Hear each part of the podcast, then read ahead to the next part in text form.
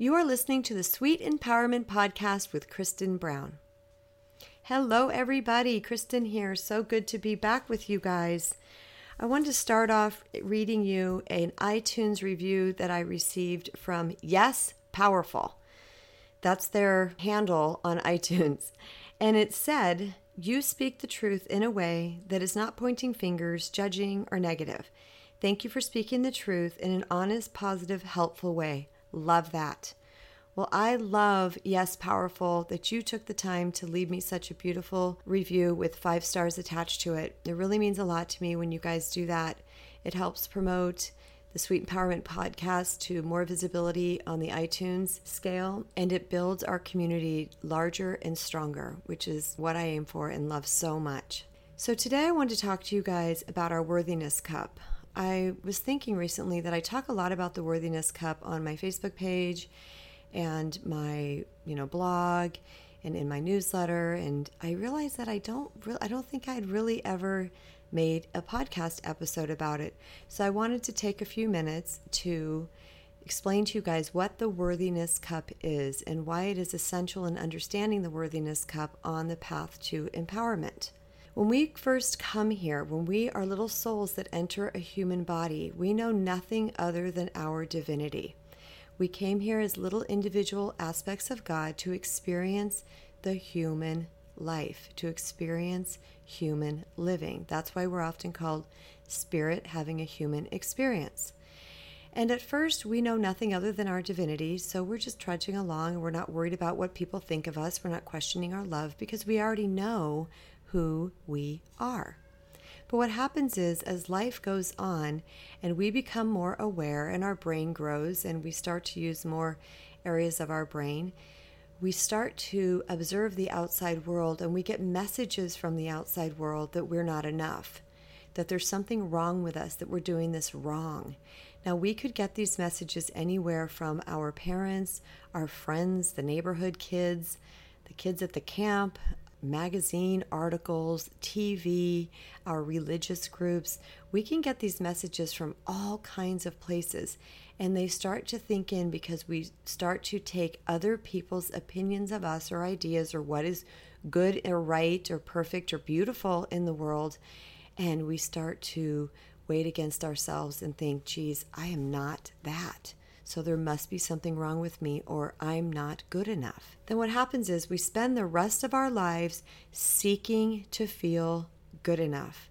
We try to gain the love, approval, and acceptance of the outside world in order to fill our worthiness cup. Now, people who coach with me one on one in person will see me hold my hands in front of my chest as if I'm holding kind of a big plastic tumbler. I will hold my hand on the top about mid chest, and I will hold my other hand underneath the imaginary cup, probably mid belly. That's what I call the worthiness cup. It's right over our heart. Now, we come here with that cup full, but when the world starts speaking to us and we start believing, the bottom, as if on a hinge, swings open, and slowly but surely our worth starts to leak out. Now, it's not always in all areas of our life. When a client came to me, hair client came to me to purchase my book, I was in mid process of handing it to her, and she had her hand on the other side. And she looked at me in the eyes and she said, I don't know why you wrote a book about being a doormat. She goes, You are not a doormat. And I chuckled and I said, Because you only know me in business. You only know me when I'm at work. And for some reason, when it came to doing hair, I was extremely confident.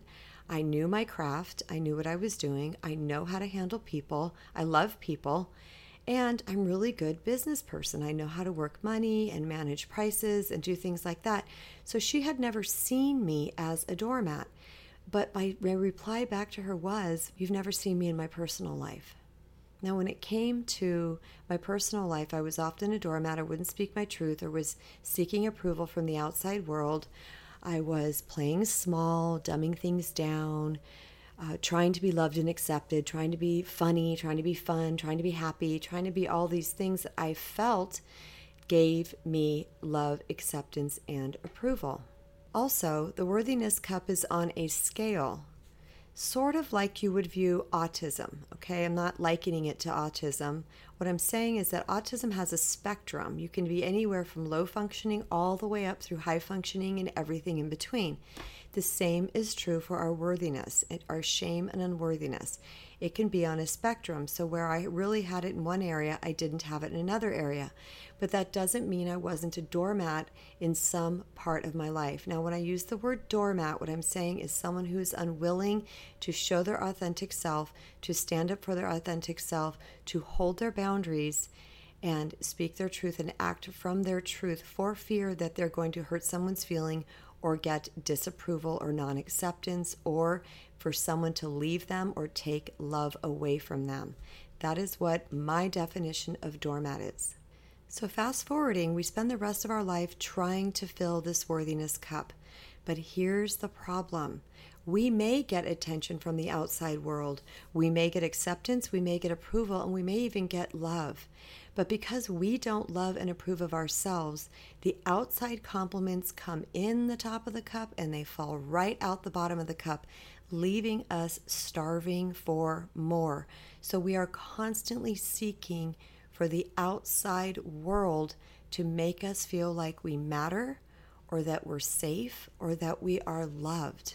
So the only true way to ever put that bottom back on the cup and to start filling it ourselves is to heal our shame and unworthiness. We must be willing to put the effort in to do the work to unearth these false beliefs that are so deeply rooted because they've been there for a long time and are causing us to act in a disempowered way in life. I often tell people, and you'll hear me saying this a lot, that the road to empowerment, to healing our shame and unworthiness, is not hard. It's just different. Because people want to say, oh, it's hard, it's hard, it's hard. It's not hard. What might be challenging for you is that you have to sit in the areas that you are ashamed. You have to be willing to look at your shame because shame doesn't shame is ashamed to recognize shame because it already thinks there's something wrong with me. I am not good enough. So it doesn't want to look at it because, oh my goodness, that might solidify the fact that we're not good enough. But when you sit with a trusted shame and unworthiness coach or therapist, a conscious therapist, somebody who understands this pattern, they will help you lift yourself up and out of the shame. The first step is recognizing your shame and unworthiness, the places that you feel like there's something wrong with you or you're something bad, or the places that you think you are not right or not enough. When we heal that area of our psyche, automatically, organically, without us knowing, the bottom pops up on that cup and secures itself into place. And then we start acting in ways that support and honor our sacred self. We start acting in ways that value who we are. And slowly but surely, that cup begins to fill. And guess what happens? Our life changes. We start to create our life from a new level of energy, a new vibration. I cannot stress this enough to you guys. I'm living proof of it. Things just started changing. And here's the best part of all we're healing something inside ourselves. So there might be a part of your ego that's saying, oh, you're going to change, you're going to change, people aren't going to like you. But here's the thing we actually shift and morph, morph into a way that is softer, kinder, more compassionate, but stronger and more empowered and willing to take care of ourselves in a way that we weren't before. This does not make us ugly or overbearing. The word power might scare people. Empowerment is sweet, just like the name of my work, Sweet Empowerment. In fact, I had a client say to me probably a month or so ago, she, out of the blue in the middle of a coaching session, she said to me, I know why you named your work Sweet Empowerment. She said, because it's so gentle. And it was interesting because if you knew the story about how I named my business, which I'll say for another episode, it just came organically. I didn't plan that out because it was way, gosh, seven, eight years ago when I didn't even know how to make our, a URL. Okay, I just told the story. I made a URL and I didn't know what I was making, so I was just throwing in random words. And then the screen said, You are now www at sweet, sweetempowerment.com. And I was like, Oh, oh, that's what a URL is anyway, but when she said that, you know, that was a God thing because that's the name that stuck. That's the name that was available. And people are identifying with that as they are healing, which is just miraculous and beautiful. I love it so much. So, whenever I speak to you guys about your worthiness cup, when I say you need to fill your own cup, what I'm saying is that you are in the habit of seeking outside yourself to feel better. An empty cup feels awful. I know it. It's like a brick on the chest. It's a terrible feeling, and we will strive unconsciously to do anything we can to make ourselves feel better. But if you're really honest with yourself, that outside love, approval, and attention is fleeting.